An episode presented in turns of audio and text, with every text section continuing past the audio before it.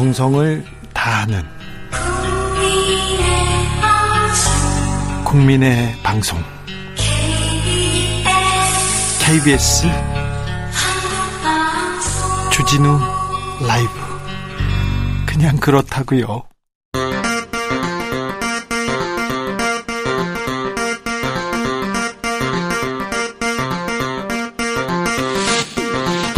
주진우 라이브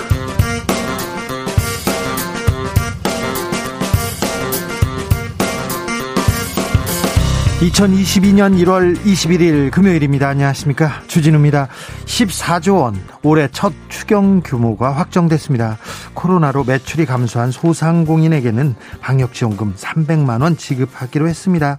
민주당 이재명 후보는 추경 액수 35조 원으로 늘려서 소상공인 자영업자를 돕자 당장 모든 대선 후보가 만나서 논의하자 이런 제안을 내놨습니다. 정의당 심상정 후보는 환영한다고 했습니다. 다른 후보는 아직 답이 없습니다. 주스에서 자세한 내용 들여다보겠습니다.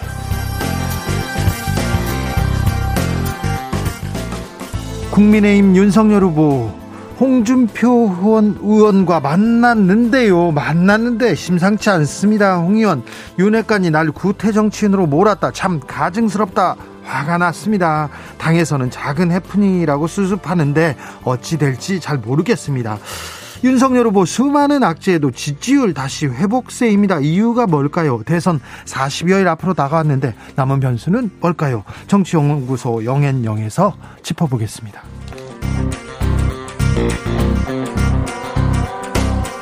MBC가 김건희 씨 7시간 녹취록과 관련해서 후속 보도를 하지 않기로 결정했습니다. 김건희 씨 측도 방송 금지 가처분 신청 취하했습니다. 앞서 김건희 씨 측은 7시간 통화 내용과 관련해서 방송 금지 가처분 신청 두 번 했는데요. 그런데 똑같은 파일을 놓고 서부지법 그리고 중앙지법 판단이 다릅니다. 왜 그랬을까요? 정철은 기자하고 짚어봅니다. 나비처럼 날아 벌처럼 쏜다. 여기는 주진우 라이브입니다.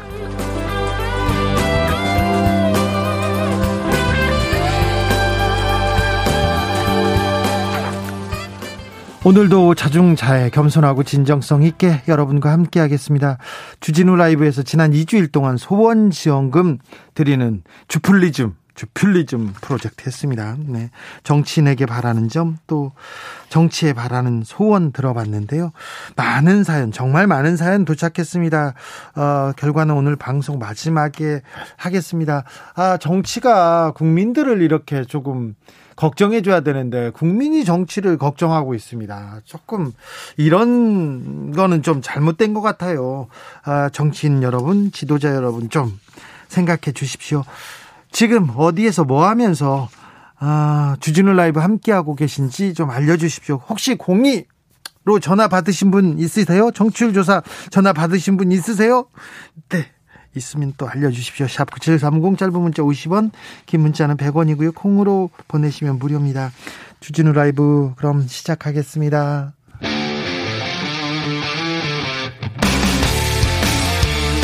탐사보도 외길 인생 20년. 주 기자가 제일 싫어하는 것은?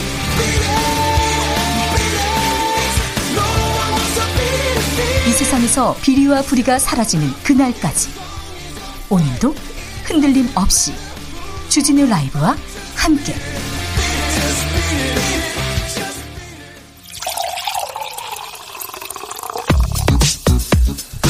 진짜 중요한 뉴스면 쭉 뽑아냈습니다. 줄 라이브가 뽑은 오늘의 뉴스 주스. 정상근 기자 어서 오세요. 네, 안녕하십니까? 코로나 상황 어떻습니까? 많습니다. 네, 오늘 발표된 코로나19 신규 확진자 수는 6,769명이었습니다. 이틀 연속 6,000명대이고요. 어제보다 167명 늘었고 지난주에 비해서는 2,200여 명 정도가 늘었습니다. 지난주에 비해서도 많이 늘었어요. 네, 위중증 환자 수는 431명으로 감소세를 유지하고 있고요. 사망자는 20명 늘었고 치명률은 0.9%로 약간 떨어졌습니다. 정부가 오미크론 관련 대책 발표했습니다.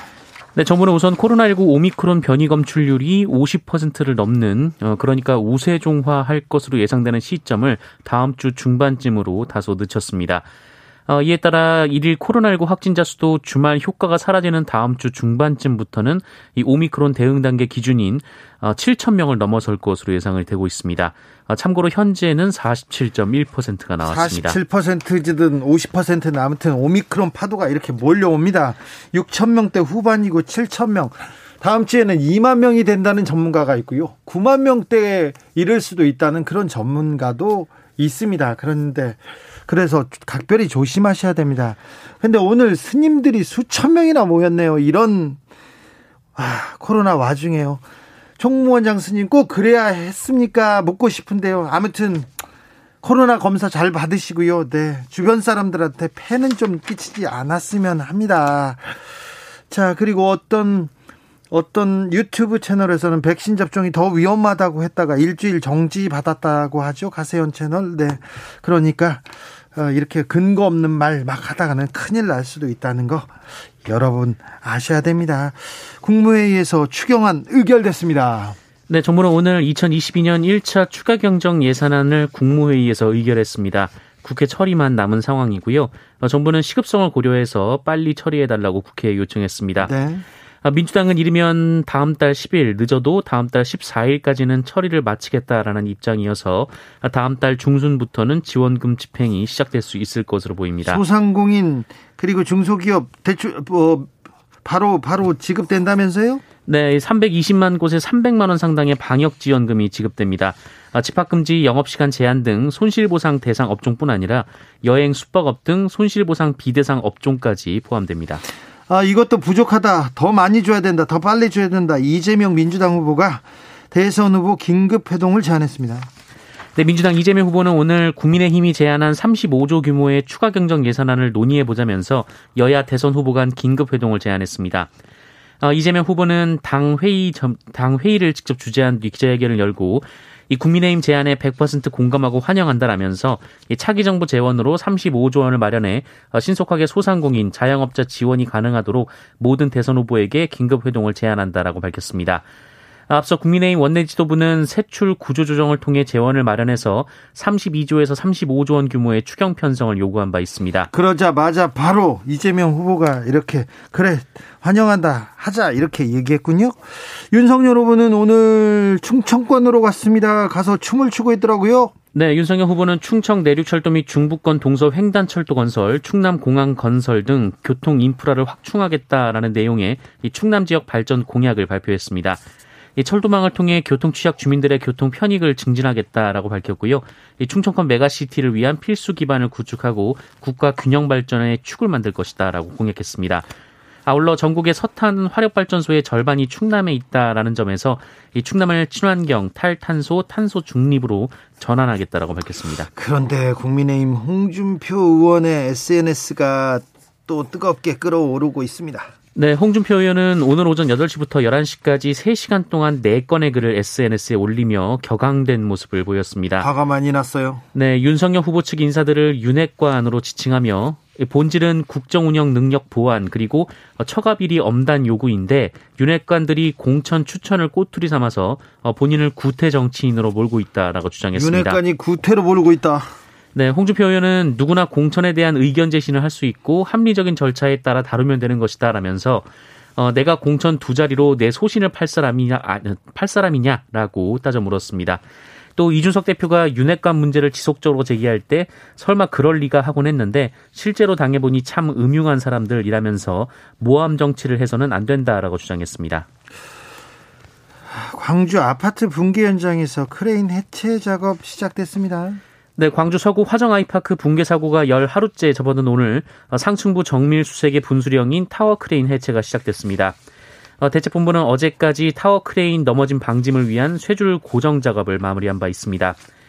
어, 해체는 조립과 반대 순서로 진행이 되고요. 해체 과정에서의 붕괴 등 이 돌발 사고를 우려해 수색 작업은 전면 중단이 됐고 이 타워 크레인 반경 79m를 위험 구역으로 정했습니다. 어, 그리고 6시까지 이 반경 주민들에게 대피령을 발령한 바 있습니다. 네.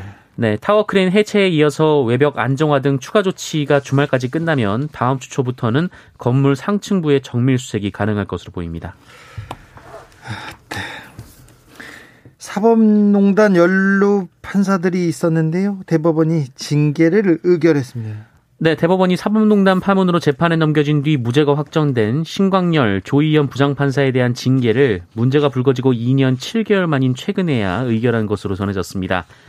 어, 대법원 법관 징계위원회는 신광열 부장판사에게 감봉 6개월을, 조희연 부장판사에게 견책 처분을 각각 의결했고요.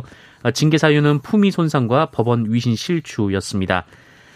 어, 신광년 부장판사는 서울중앙지법 형사수석 부장판사로 재직하던 2016년 5월 어, 법조 비리 사건인 이른바 정은호 게이트가 법관 비리 사건으로 번지자 어, 조희연 성창호 부장판사와 공모해서 법관에 제, 법원에 제출된 영장 청구서 그리고 수사 기록에 담긴 수사 기밀을 임종원 당시 법원행정처 차장에게 전달한 혐의로 재판에 넘겨졌습니다. 네.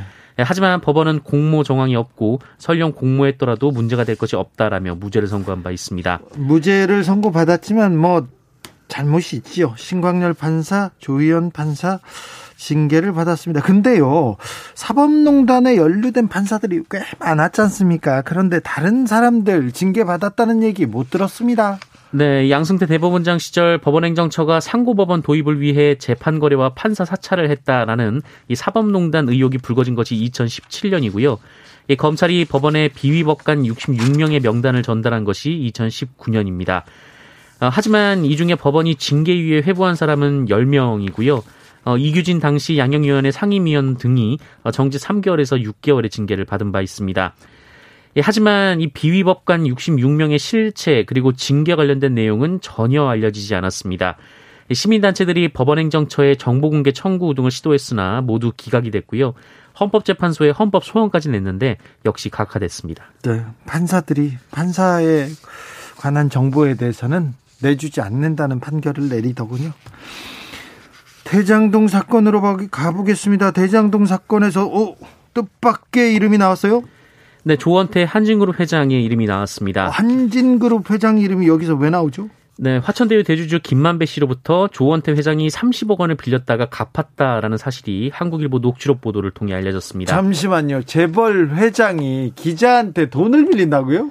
네, 이 항공업계 1위 기업인 대한항공의 오너가 수십억 원을 그 은행 등 금융권이 아니라 개인 간 거래를 한 것 자체가 매우 이례적인데요.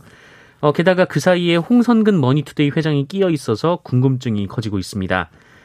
어, 조원태 회장은 지난해 7월 23일 지인을 통해서 김만배 씨에게 30억 원을 빌렸고 어, 20일 뒤에 이자까지 더해서 모두 갚았습니다.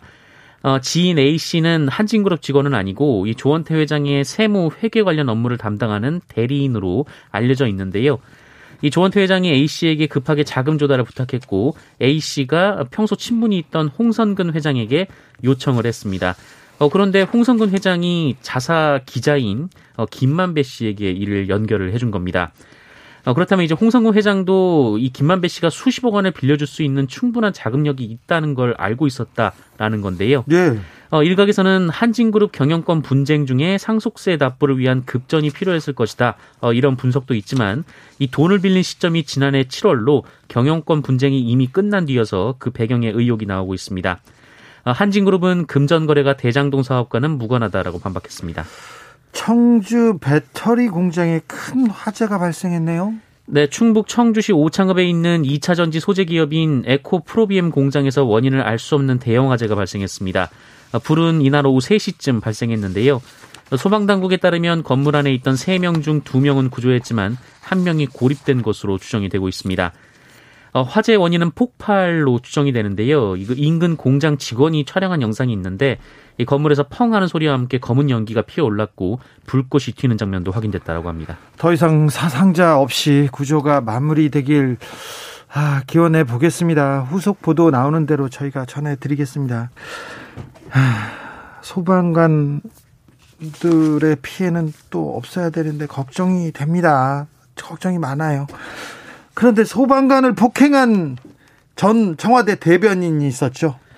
네, MBC 기자 출신으로 박근혜 정부에서 청와대 대변인으로 활동한 정현국 전 청와대 대변인이 어, 술에 취한 상태에서 소방관을 폭행한 혐의로 기소돼서 검찰로부터 벌금 천만 원을 구형받았습니다.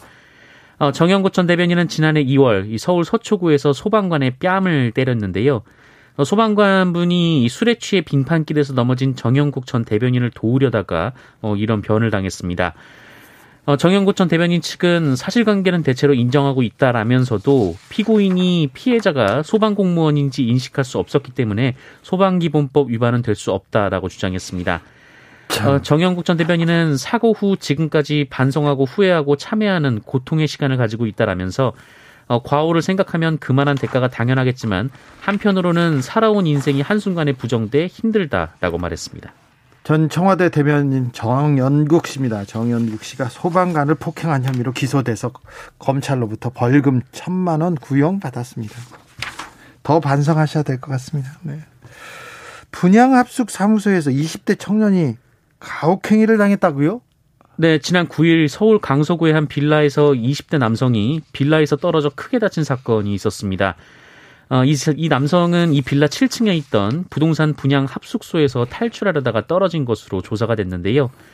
어, 이 남성은 소셜미디어에서 가출한 사람에게 숙식을 제공한다는 글을 보고 지난해 9월에 이곳을 찾았다고 합니다. 예. 네, 하지만 도망을 쳤고 이들에게 붙잡혔는데 어, 이때부터 팀장 박모 씨를 비롯해서 합숙소의 직원들이 이 남성을 테이프로 묶고 목검으로 때리거나 삭발을 시키거나 한겨울에 찬물을 뿌리고 밖에 서 있게 하는 등 가혹 행위를 한 것으로 조사가 됐습니다. 어, 어떻게 이런 일이 이 사람들 깡패입니까? 네, 이곳은 이 전화 수백 통을 돌리면서 분양 홍보를 하고 계약이 성사되면 수수료를 받아온 곳으로 알려졌는데요. 어, 여기 안에 있었던 사람이 모두 20대였고 가출한 10대도 있었다라고 합니다. 어, 경찰은 박씨 등 4명을 구속하고 공범들도 추가로 구속영장을 신청했습니다. 구속해야죠. 구속해야죠. 이런 일이 아직도 있습니까? 아, 참. 하, 이런 일이 또 아직도 있습니다. 포스코에서 또 하청 노동자가 숨졌습니다. 네, 다음 주 중대재해처벌법 시행이 되는데요. 어, 제 포스코 포항제철소에서 출근한 지 20일밖에 되지 않은 40대 하청업체 노동자 장모 씨가 움직이는 설비에 끼어 목숨을 잃는 사고가 있었습니다. 또 설비 시설에 기계에 몸이 끼었습니다. 네, 이 동료들과 배관에 보온 덮개를 씌우는 정비 작업을 하고 있었는데요. 어, 그런데 작업 중에 바로 옆에 있는 장입차가 멈추지 않은 채 어, 계속 가동이 됐었습니다. 어, 포스코는 지난해 2월 잇따른 산재 사고로 비난 여론이 커지자 6대 긴급 안전 조치를 발표했는데요. 어, 여기에는 가동 중인 설비의 정비 작업을 금지한다라는 내용이 어, 포함돼 있었습니다만 지켜지지 않았습니다. 포스코 최정우 회장은 고인과 유가족께 사과하고 재발 방지 등 후속 조치에 힘쓰겠다라고 밝혔습니다. 하지만 포스코에서는 최근 4년간 이 산재로 무려 24명의 노동자가 목숨을 잃었고요. 2017년부터 3년간 5차례나 발생한 산재를 제때 보고하지 않아서 중대재해 사업장으로 처벌받은 바 있습니다. 아이고 참 안타깝습니다. 뉴스 정상근 기자 함께했습니다. 감사합니다. 고맙습니다. 1601님께서 크레인 해체는 제발 좀 조심해서 진행해 주세요. 더 이상 다치는 분들이 나오지 않도록요. 제발요. 그러니까요. 크레인 해체한다니까 또 걱정이고 걱정입니다. 너무 0117 2019년 8월 중순에 개업한 청년 소상공인입니다. 당연히 개업했을 때 그때는 매출액 증가로 뜨죠. 답답합니다. 그놈의 손실 보상금 이런 얘기 하시는 분들 많습니다. 네. 코로나 직전에 직전에 이렇게 이렇게 개업하거나 창업하거나 코로나 당시에 창업한 사람들도 힘들다고 하는데 다 힘을 좀 내주셨으면 합니다. 1717님께서 저는 나이 70입니다. 오후 5시 5분에 알람이 진동합니다. 곧 바로 체력 단련실 로 가서 근력 운동 시작과 함께 주진우 라이브 방송 7시까지 잘 듣고 세상 정보도 듣고 있습니다. 항상 감사합니다. 아이고 건강하시고요. 매우 좋은 매우 현명한 방법인 것 같습니다. 라디오 들으면서 세상 공부도 하고 운동도 하고 아유 좋습니다. 4039님께서 역시 주진호 야 역시 주진호 멋진 소식만 전합니다. 짜증스러운 소식은 없기 기도해 봅니다. 주진호 어네 주위에서 멋진 기자들이 아주 많아요. 그런데 네, 네 알겠습니다. 주진우입니다. 네 마침 표님께서 발음이 너무나 정확한 기자님 저 말입니까? 네 아 정상근 기자 말하는구나. 네 알겠습니다. 3077님 청취율 조사인 줄 알고 전화 딱 받으면 허경영 선생 아이고 참 얘기합니다. 네 주필리즘 주필리즘인지 주필리즘인지는 잘 모르겠습니다만 소원님께서 법안도 시기적절하게 잘 만들고 민생을 너무 걱정하고 일을 잘해서 되레 국민들이 정치인 걱정을 걱정했으면 네. 그런 걱정. 그렇죠. 정치인들 너무 일 열심히 해가지고, 아이고, 몸 좀 챙기지. 그런 걱정을 하시는군요. 많은 분들이 주필리즘, 주칠리즘, 주프일 등으로 자유롭게 보내셨는데, 주필리즘입니다. 네. 아무튼, 주필리즘에서 계속해서, 아, 여러분만을 위한 정책들, 그리고 우리 청취자들만을 위한 어, 소원들 계속 만들어가지고, 정치권의 정책 제안 계속 드리겠습니다. 교통정보센터 다녀오겠습니다. 김한나 씨. 주진우 라이브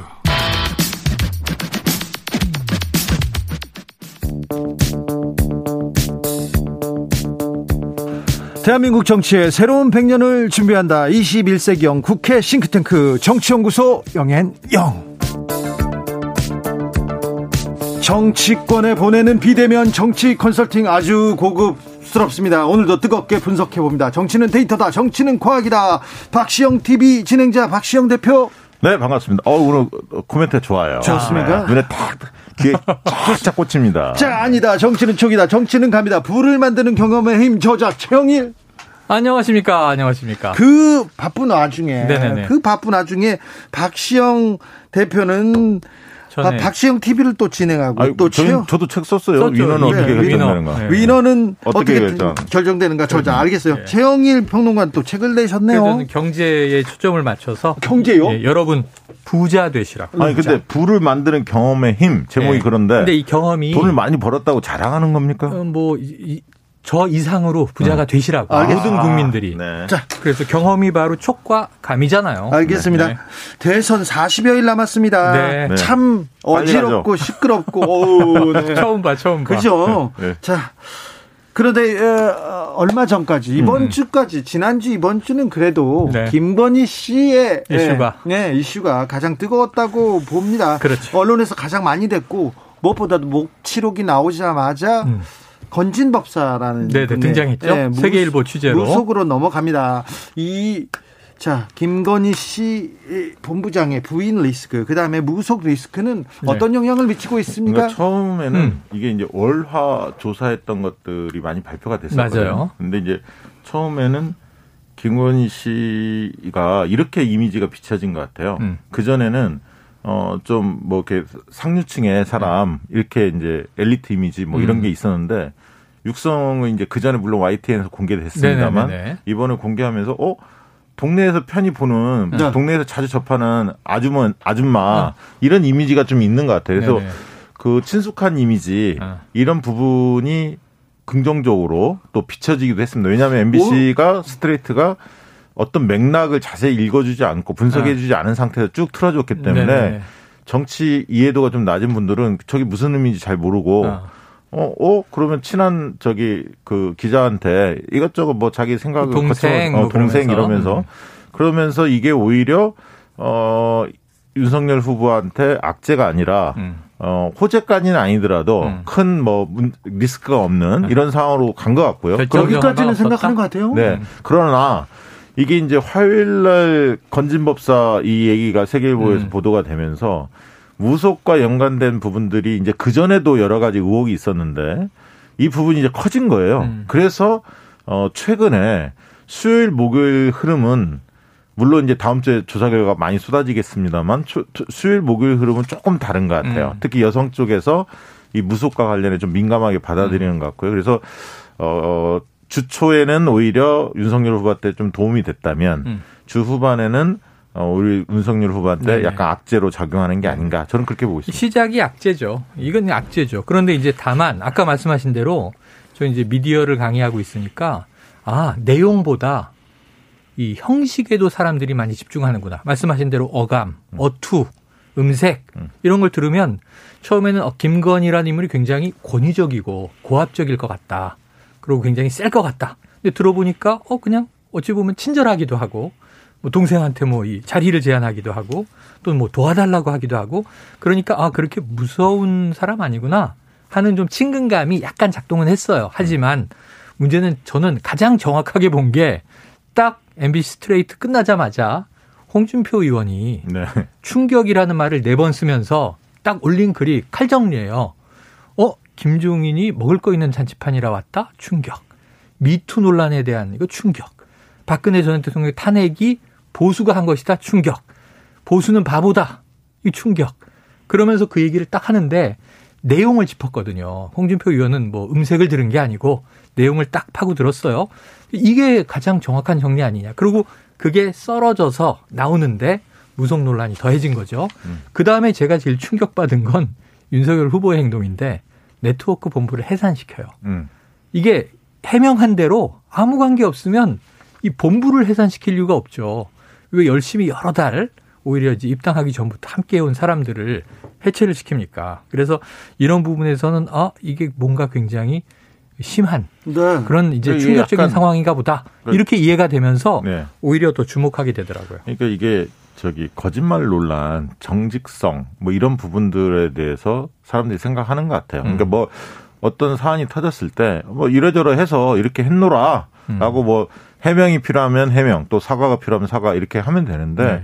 약간 뭔가 감추려 한다는 인상을 음. 좀 주는 것 같아요. 무속과 관련해서는 네. 그런 부분들이 어, 여성들한테 좀 좋지 않게 비치지 네. 않았나 그런 생각들이 들고요. 최근 여론조사를 보면 여론조사 전에 저는 이런 생각합니다.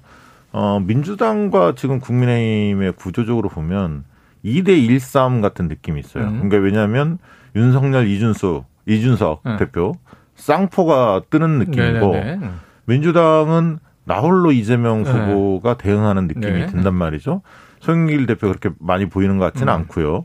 그다음에 이제 김혜경 여사 같은 경우도 이제 바닥을 훑고 있습니다만 음. 언론에 뭐 많이 등장하고 있는 건 아니니까 네. 아직은 뭐 그 이후에 이제 기조를 바꿀지는 그렇죠. 모르겠습니다만 그런 상황이고 어 지지율을 분석해 보면 대체적으로 특징이 이런 특징입니다. 전화 면접 조사가 최근에 음. 쏟아졌는데요. 분석을 해 보니까 20대 30대에서 확실히 윤석열 후보가 어 선전을 해요. 음. 30대에서는 과거에 어, 이재명 후보가 윤석열 후보를 앞선 조사들이 많이 나왔거든요. 지난주까지만 해도. 근데 이제 30대에서 엇비슷해졌어요. 음. 비슷해졌거나 엎치락 뒤치락 합니다. 30대만 네. 보면. 그 다음에 20대에서는 윤석열 후보가 앞서가죠.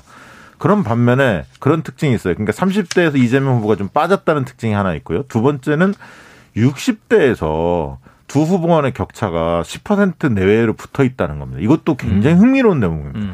그러니까 보통 60대, 70대 이상은 분리해서 통계표가 공개되는 네. 어, 조사기관들이 있습니다. 네. 그 중앙 여론조사 심의위원회 들어가 보면 음. 각 그 조사기관들의 통계표가 나와 있는데 그걸 유심히 보시면 어떤 데는 60대 이상으로 70대 이상을 다 묶은 데가 있고 음. 60대와 70대 이상은 분리한 데가 있는데 그 60대만을 유심히 보시면 음. 격차가 그렇게 크지 않습니다. 네.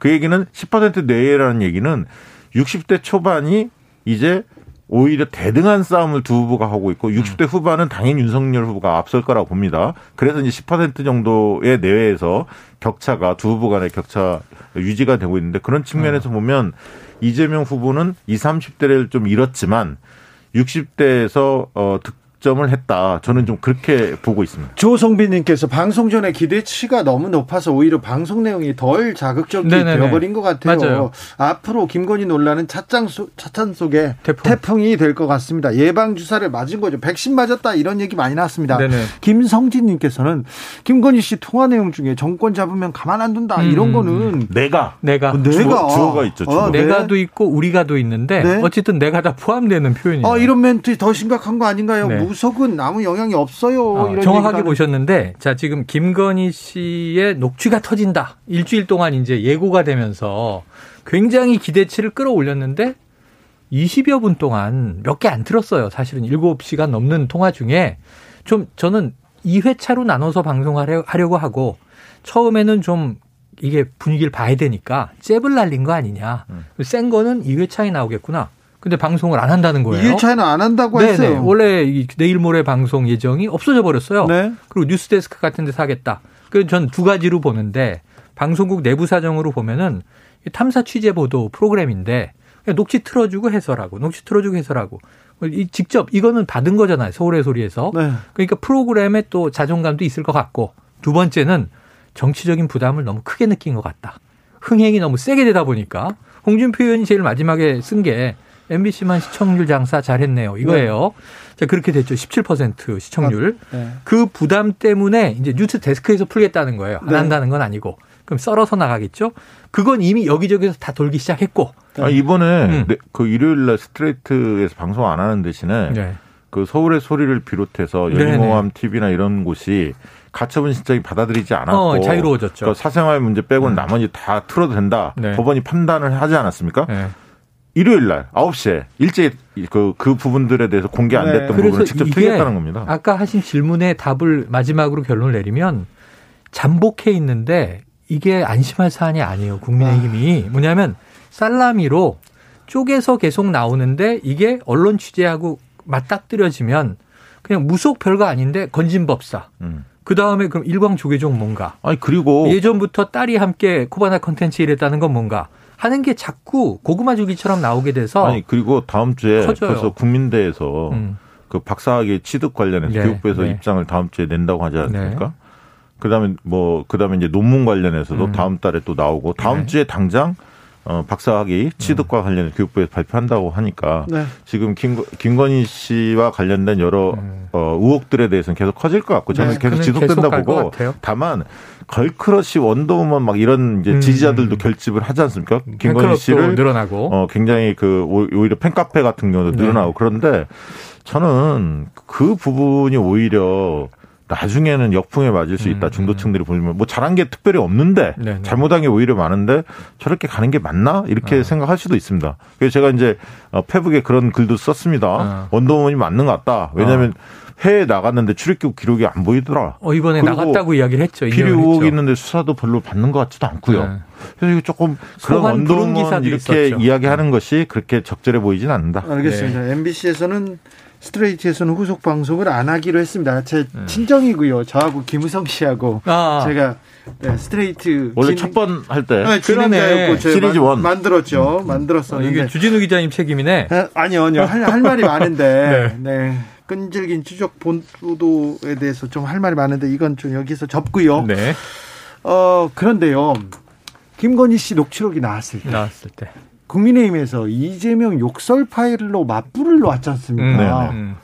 이건 국민들이 어떻게 반응할까요? 어떻게. 이거는 뭐 사실 폭발력을 갖지는 못했어요. 사실 음. 왜냐하면 알고 있기 때문에 대부분 10년 동안 나온 얘기죠. 뭐 나온 얘기고 물론 이제 처음 접한 분들도 있겠습니다만. 예. 정치 무관심자라든가. 그다음에 뭐 두 시간을 다 본 분들은 또 어, 네. 입장이 또 바뀌더라고요. 그렇죠, 그렇죠. 왜냐하면 저간의 사정을 네. 다 듣고 나면 이재명 후보가 잘한 건 아니겠지만 음. 배경은 이해가 되는 거죠. 왜냐하면 형님이 원인 제공을 확실히 했구나. 네.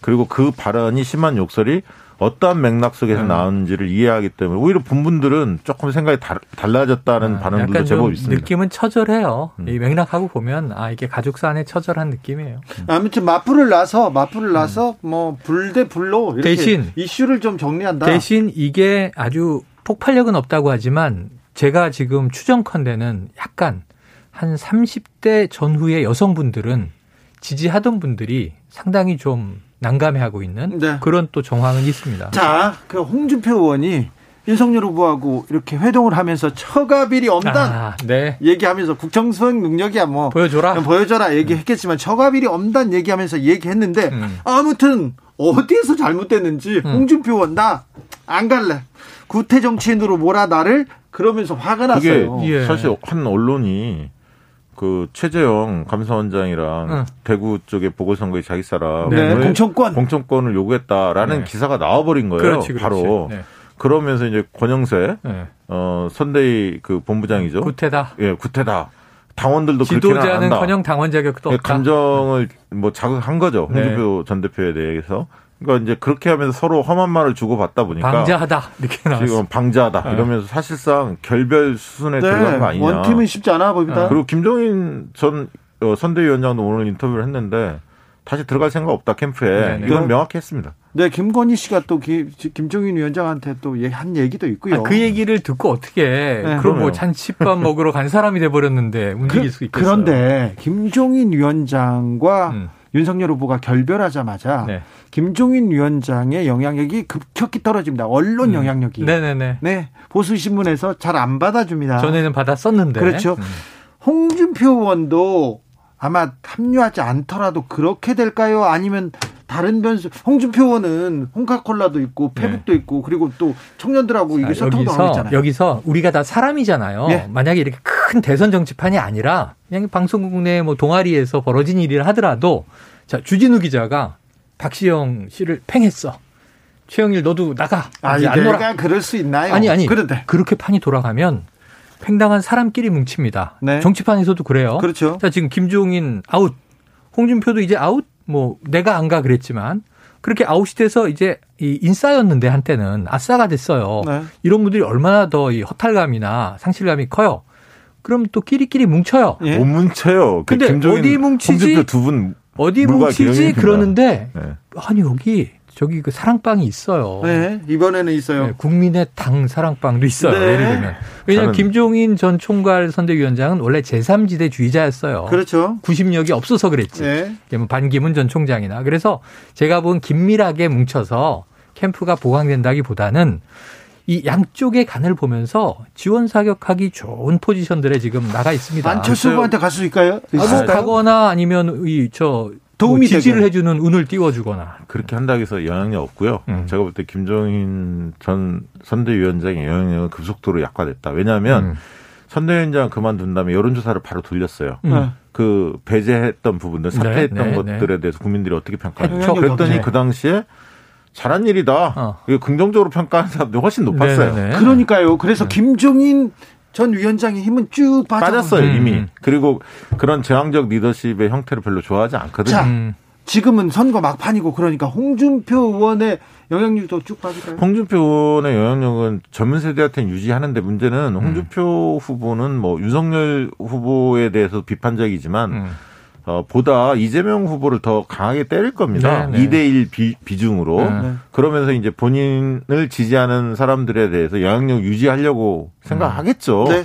그렇다고 해서 그분이 뭐 그 윤석열 후보만 뭐 집중적으로 공격한다? 그러지 않을 겁니다. 자, 2348님, 김건희 씨 거는요, 흥미는, 흥미는 있어요. 흥미롭지만 후보와의 관계 없는 연예인 스캔들 같은 얘기에 지나지 않는 것 같군요. 아. 그렇게 사람들이 생각하는 것 네. 같군요. 하면서 대선과는 관계 없을 것 같습니다. 이렇게 얘기하시는 분이 음. 있습니다. 자, 넘어가 보자고요. 이렇게 악재가 많은 국민의힘. 음.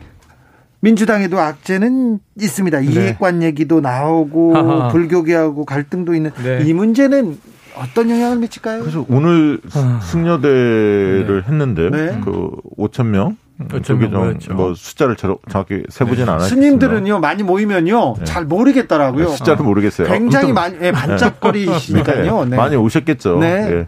그런데 이제 사실 민주당에서 그 정천회 의원 발언 이후에 네. 어, 정천회 의원이 이제 뒤늦게 사과한 것이 좀 문제가 네, 있었고 네. 사실 본질은 문재인 정부 들어와서 불교가 대접을 제대로 못 받았다. 이런 섭섭함이 좀 쌓였던 과정에서 음. 도화선이 좀 된 거죠. 정천회 의원의 발언이. 그런데 사실 국민들 여론조사를 만약에 돌려보면 음. 그런 통행세, 이 물론 불교계 주장들이 일리가 있습니다. 네네네. 문화재 관리하는 문화재 거, 보존이니까. 보존의 의미가 있으니까요. 그래서 국민들이 또 등산객들이 보면 불만 있는 불만 있는 것 또한. 사실이에요. 정부가 역할을 더 해야 하는데. 그럼요. 그래서 그, 그 사실 정천 의원이 잘, 그 발언이 도가 지나친 건 분명히 맞지만 네, 표현이 그랬죠. 조금 늦게 사과했다 해서 그걸 가지고 저렇게까지 이야기하는 것은 지나치게 대선에 개입하려는 의도 또한 있는 거 아니냐. 왜냐하면 아. 대선판이 벌어지니 음. 어, 본인들의 어떤 주장을 관찰하려는 음. 그런 어떤 어, 힘으로써 관찰하려는 그런 모습도 좀 보여요. 이런 보면. 모습은 선거 예. 때마다 좀 있었어요. 다 있죠. 선거 때마다 뭐 대부분의 이제 이 사실은 저는 불교계는 좀 다르게 봅니다만 다른 이제 뭐 직능 단체, 음. 이익 단체들은 다 이렇게 단체의 힘, 표심을 가지고 움직이긴 하는데 이번은 저는 조금 박 대표님 얘기보다는 심각하게 봐요. 승려 대회가 열린 게 이게 한 18년 만인데 거슬러 올라가면 1994년에 승려 대회가 생각이 나요. 네. 그때는 종단 내부의 개혁을 요구하는 불교 내 개혁파에서 승려대를 소집해서 어찌 보면은 불교계 내의 구파와 신파가 격돌하는 내부적인 이슈의 승려대회였는데 이게 정부의 특히 이제 여당의 문제를 제기하는 게 승려대회가 해마다 있는 게 아니거든요. 18년 만에 산에서 내려와서 5천 명이 모였는데 이 얘기를 하는 건 쌓인 불만이 터지는데 저는 문재인 정부에 대한 불만도 아니라고 봐요. 이명박 정부 때 뭐 친불교 정책 폈습니까? 당시에는 친개신교 정책이죠. 아니에요. 근데 그분들은 그분들은 예를 들면 그 문재인 대통령이 음. 카톨릭 신자잖아요. 네, 교황을 지금 벌써 두, 두 번인가 만났지 만났고 않습니까? 마련했고. 네, 그런 부분들에 대해서도 민감하게 생각하고 또 뭐 캐롤성이라든가 뭐 교회 네네네네. 관련된 이런 부분들에 그래서 대해서 지금 문화부 장관 사퇴 그래, 그런 걸 주장하는데 그게 이제 쌓여 있었다는 어. 거죠. 그걸 이제 하는 건데 특히 지금 제가 듣기로 뭐 어떻든 자승 그 전 총무원장 이름도 많이 나옵니다. 네. 그런 분들이 좀 더 이 이 대회를 하게끔 음. 추동도 하고 역할을 많이 했다는 거예요. 근데 자- 자승 전 원장은 MB하고 굉장히 가까웠던 인물 아닙니까? 음. 그러니까 정치색이 상당히 있는 인물인데 어찌됐든 어 최근에 여론조사를 불교계에서도 일부 시민단체가 해봤어요. 음. 승려들 대상으로. 음. 근데 이 부분에 대해서 비판 여론이 더 높아요. 승려들. 어, 뭐 조사를 해봤더니 물론 어 천명 안팎에서 했지만 음. 그래서 저는 어 물론 불교계의 심정은 그 승려분들의 주장에 타당성이 있는 부분도 있겠지만 음. 지금 시점에 이렇게 해야 하는지에 대해서 자, 그 네. 부분에 방역- 대해서는 방역 문제도. 있는데요. 코로나 지금 6,700명대인데 네. 스님들이 왜 산에서 꼭 내려왔어야만 할까? 뭐 음. 그런 건 좀 걱정이 됩니다. 그런데 이 문제를 가지고 정청래 어.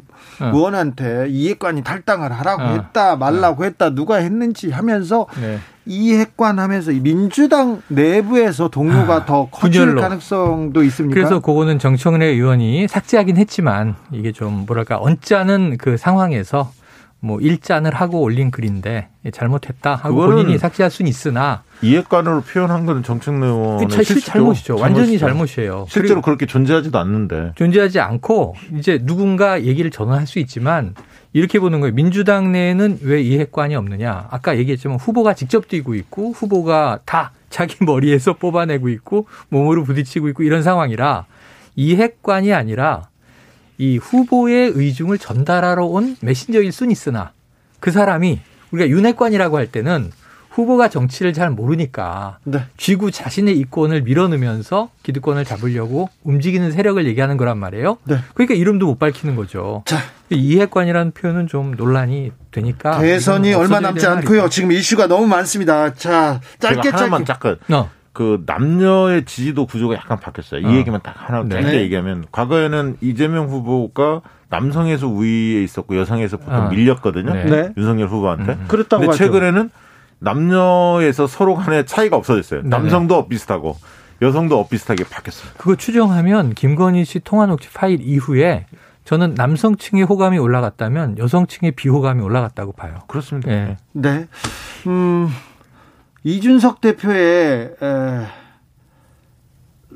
성상납 고발 아, 사건 수사 네네네. 있지 않습니까? 네. 이 부분은 또 영향을 미칩니까? 경찰이 수사를 한다고 합니다. 아, 이거 좀 아슬아슬하죠. 고발 사건이라 이제 고발인 피고발인 조서가 이제 예정돼 있는 건데 네, 그런 수사가 굴러간다는 거죠. 이 가세연의 행태에는 저는 문제가 많다고 보지만 네. 그 동안의 사례들을 보면 던졌는데 완전히 빗나간 것도 있지만 걸리는 게 또 있어요. 아, 이번 건은 그 판결문을 입수해서 네, 했다는 거 네, 아닙니까? 네. 그 근거는 있는 거죠. 조사 자세한 보고서까지. 입장에서는. 예. 그래서 이것을 이준석 대표가 좀 깔끔하게 해결할 방법을 찾지 못하면 이게 사실은 진위를 우리가 판단할 수 없을 거고 네. 대선 지나갈 거예요. 결과 나오는 건 당연히. 그런데 뭔가 찜찜한 여운이 이준석 대표에게 남아 있을 것이다. 그러니까 낙인 효과가 갈 것 같다. 그렇죠. 그 네. 전에 이제 지금 이준석 어떻게 보면 대표의 음. 활동 폭이 크게 열렸는데 네. 갈등을 봉합하면서 특히 또 이대남 관련해서 캠페인을 앞에서 진두지휘를 했는데 그렇죠. 이 사안으로 인해서 상당히 어떻게 보면 보폭을 조절하거나 어찌 보면 선거판에 음. 전면에 설지 못할 수도 있습니다. 못할 수 있습니다. 그러니까 이게 지금 아직도 음. 2030 여성들은 이 사안에 대해서 많이 몰라요. 네. 어, 그렇지만 이제 수사가 시작되고 음. 뭐 이러면 이게 이제 이슈로 떠오를 거고 민주당도 대응 할 거 아니겠습니까? 네. 그러면 20대 남녀, 어, 남자들은 모르겠지만 네. 20대 여자나 30대 여, 성분들은 상당히 크게 보죠. 아니 크게 보고 이게 연결이 되는 게 있는 게 아까 김건희 씨 녹취가 막 파생되는 게 자 영적 존재다 영적인 사람이다 나는 그 도사들하고 뭐 삶이란 무엇인가 얘기하는 걸 오히려 즐긴다 클래식 듣는다 이런 얘기 정도였는데 그 다음에 훅 해서 건진법사 나오고 연민문화재단 나오고 막 이런단 말이에요. 근데 지금 이 성접 때는 뭐냐면 아까 미투는 상당히 저 잘못된 이 이야기였다라고 짚었잖아요. 그게 뭐예요? 보수는 돈을 주니까 안 터진다. 지금 이런 얘기들이 이렇게 꼬리에 연결되면 꼬리를 물 힘들어요. 수도 있어요. 힘들어집니다. 네, 꼬리에 꼬리를 물 수도 있습니다. 거, 더구나 아, 박시영 대표가 아까 지적한 대로 판결문을 보고 얘기한 예, 아, 그 그렇죠. 제기한 의혹이었어요. 네네. 자, 다른 주제로 넘어가 보겠습니다. 안철수 기상도는 어떻습니까? 아. 계속해서 그런데 국민의힘에서 안철수를 계속 때립니다. 네. 아니 지금 사실 안철수 후보 지지율이 10% 초반부터 어. 뭐 많이 나, 뭐 수치를 얘기할 수는 없지만 네, 네, 네. 10% 중후반까지. 중, 중후반까지 나오는 네. 조사가 있는데 맞아요. 대부분은 10%한 중반 정도 나오는 네, 것 네, 네, 같아요. 네, 대, 대부분 조사에서는 네. 12에서 뭐 한 15%. 어. 이 정도가 상대적으로 많잖아요. 어. 더 이제 적은 조사, 많은 있지만. 조사 뭐 이렇게 어. 조사 기간마다 다르니까 네. 어, 그렇게 나오고 있는데 중요한 건 안철수 후보의 오늘 그 갤럽 조사는 굉장히 흥미로운 게 나왔었습니다. 뭐냐면 어떤 후보를 지지할 때 선택의 이유가 뭐냐? 그 후보를 좋아서 지지한다. 음. 아니면 다른 후보가 싫어서 지지한다. 네. 요거를 냈는데 통계표를 보시면 갤럽 조사를 보시면 음. 굉장히 흥미롭습니다. 그러니까 이재명, 윤석열, 안철수의 음, 음. 세 분을 네네네네네. 지지하는 분들의 패턴이 완전히 달라요. 네, 제가 뭐 맞아요. 수치를 얘기하지는 않겠지만 이, 이재명 후보 쪽을 지지하는 분들은 이재명 후보가 좋아서 이게 응답이 훨씬 높고요. 예. 그다음에 어, 윤석열 후보의 경우는 둘의 응답이 엇비슷합니다. 그러니까 윤석열 후보가 좋아서 다른 후보가 싫어서 이게 엇비슷한데 안철수 후보의 경우에는 안철수 후보가 좋아서는 많지 않고 다른 후보가 싫어서 안철수 후보를 지지한다는 여론이 훨씬 많거든요. 플랜 B. 그래서 계속 지지 의향, 지지 강도를 측정해봐도 안철수 후보의 지지층이 음. 상대적으로 지지 강도가 낮습니다. 다른 후보로 옮겨갈 네. 가능성이 그런 조사들이 많이 나오기 때문에 네. 아직은 안철수 후보가 조금은 음. 더 노력을 해야 변수가 될 수 있다. 막판에 막판에 지지율은 쏠리지 않습니까? 그렇죠. 될 사람한테 몰리지 않습니까? 그렇죠. 그러면 안철수 후보의 지지율이 윤석열 후보한테 갈 가능성이 높지 않습니까? 저는 그거는 이렇게 보시면 돼요. 1대1 가상대를 지금 하고 있잖아요. 심상정 네, 네, 후보까지 넣어서 네. 삼 3자 대결을 하지 않습니까? 어. 윤석열, 안철수 단일화 했을 때, 네. 윤석열 후보로 됐을 때, 안철수 후보로 됐을 됐을 때, 때. 이재명 후보와의 이 경합을 음. 여론조사 많이 쏟아지잖아요. 유심 보시면 아, 윤석열 후보와 이재명 후보가 양자 간의 싸움, 심상정 후보가 나온다는 전자의 삼자 싸움을 했을 때 보면 격차는 오차 범위 내에서 그, 안, 그 윤석열 후보가 앞서는 조사들이 많거든요, 대부분. 음. 그러니까 오차 범위 밖으로 벌어지는 조사는 그렇게 많지는 않습니다. 특히 전화 면접 조사에서. 네. 반면에 안철수 후보는 오차 범위 밖에서 이기는 조사가 많죠. 그렇죠. 그러면 윤석열 후보로 단일화됐을 때 안철수 후보의 지지표가 다 안 간다는 얘기죠. 음, 알겠습니다. 네. 이게 예단할 수는 없어요. 저는 토론에 토론을 봐야 알, 알 텐데 설명절 전에 양자 토론 있죠. 네. 이 이재명, 예, 윤석열. 그 다음에 결국은 법정으로 들어가면 두 자릿수기 때문에 안철수 후보까지 포함된 다자 토론이 있단 말이에요. 네. 그 비교에 따라서 안철수 후보가 만약 한 뭐 20% 가까이로 올라가면 네. 단일화는 변수에서 상수가 될 수 있다. 아니 근데 안철수 후보가 더 자기의 정책 비전을 얘기하고 그래야 되는데 네. 아, 지금 계속 얘기하고 있는데 얘기하고 있다고요? 안 실어주고 있다는 거예요. 안 실어주기는요. 근데 언론이 비호감 대선 이렇게 계속 프레임 만들잖아요. 네네네. 그건 안철수 후보한테 득이 됩니다. 득이 아, 그 득이 왜냐하면 되지. 정책 대결도. 실종되고요. 도덕성이 호감도와 직결되는 맞아요. 흐름이 안, 만들어지거든요. 안 실어주는 게 아닐 텐데. 자, 근데 예를 들면 자. 안철수는 무슨 대통령이냐? 네. 그럼 본인은 과학기술 대통령, 나 과학 대통령 되겠다. 지금 뭐 이재명 후보는 경제 대통령 되겠다. 윤석열 후보는 정권 교체 대통령 되겠다. 이렇게 이해가 되는 거죠. 네, 알겠습니다. 자, 오늘 진중권 전 교수가 정의당에 나 복당. 복당했습니다. 그래서 제가 제 아는 정의당 지지자가 네. 연락이 와가지고 아이고 정의당 죽어라 죽어라 하네 이렇게 얘기하시더라고요. 아니 사람이 들어왔는데 왜 네, 죽어라, 근데. 근데 이거는 어떤 영향을 미치십니까? 아니 왜냐하면 최근에 진중권 전 동양대 교수의 이 행보와 언행을 보면 이 마치 보수인 것처럼 아, 본인은 보수라고 얘기한 적 없어요. 그냥 나는 나는 원래 이 자리에 있었다라고 하지만 윤석열 네, 후보 스탠스가 바뀌면서 예, 예, 주변에서 이렇게 공격하는 것처럼 그리고 보수의 지지를 많이 얻었죠. 네. 모든 언행이. 예? 그런데 정의당은 사실은 민주당보다 더 좌쪽에 있는 어찌 보면 상대적으로는 급진 진보 정당이란 아니, 말이에요. 원래 네. 진중권 후- 그 교수는 모두가기의 전문가였는데 원래 과거에는. 예. 어, 최근 들어서는 어쨌든 조국 사태 이후에는 이후에. 민주당만 까죠. 네. 한쪽만. 그러다 보니까 약간 합리적 균형감 이런 부분이 과거보다는 상당히 약화됐다. 그 편향적이다. 상대적으로 이런 보수를. 지원하는 역할이 돼버렸다. 근데 이제 정의당으로 돌아가니까 뜬금없어 하는 사람들도 꽤 있더라. 저는 뭐 크게 도움 안 될것 아, 같은데. 근데 도움이 되는 거보다도 진중권 정 교수든 심상정 현재 후보든 정의당은 정체성에 대한 지금 본질적인 개혁을 스스로 해야 돼요. 그러니까 페미니즘 네. 정당을 지금 표방하는 거 한국 아닙니까? 정치에서 근데 그렇지도 않아요. 안 그렇죠. 정의당이 페미니즘만 차라리- 외치는 건 아닌데 차라리 그렇게 확실한 아, 페미니즘 일- 그 정당이면 읽혀진다는 거죠. 과거에는 네. 이제 노동자들을 대변하는 이번에 소수자를 대변한 후보의 정당이었는데. 공약이 특성이 없어요. 페미니즘 공약도 세지 않아요. 뭐냐면 배터리 산업을 성장시키겠다. 이런 좀 굉장히 기성화된 공약. 이게 오히려 색깔이 없었던 게 문제였다.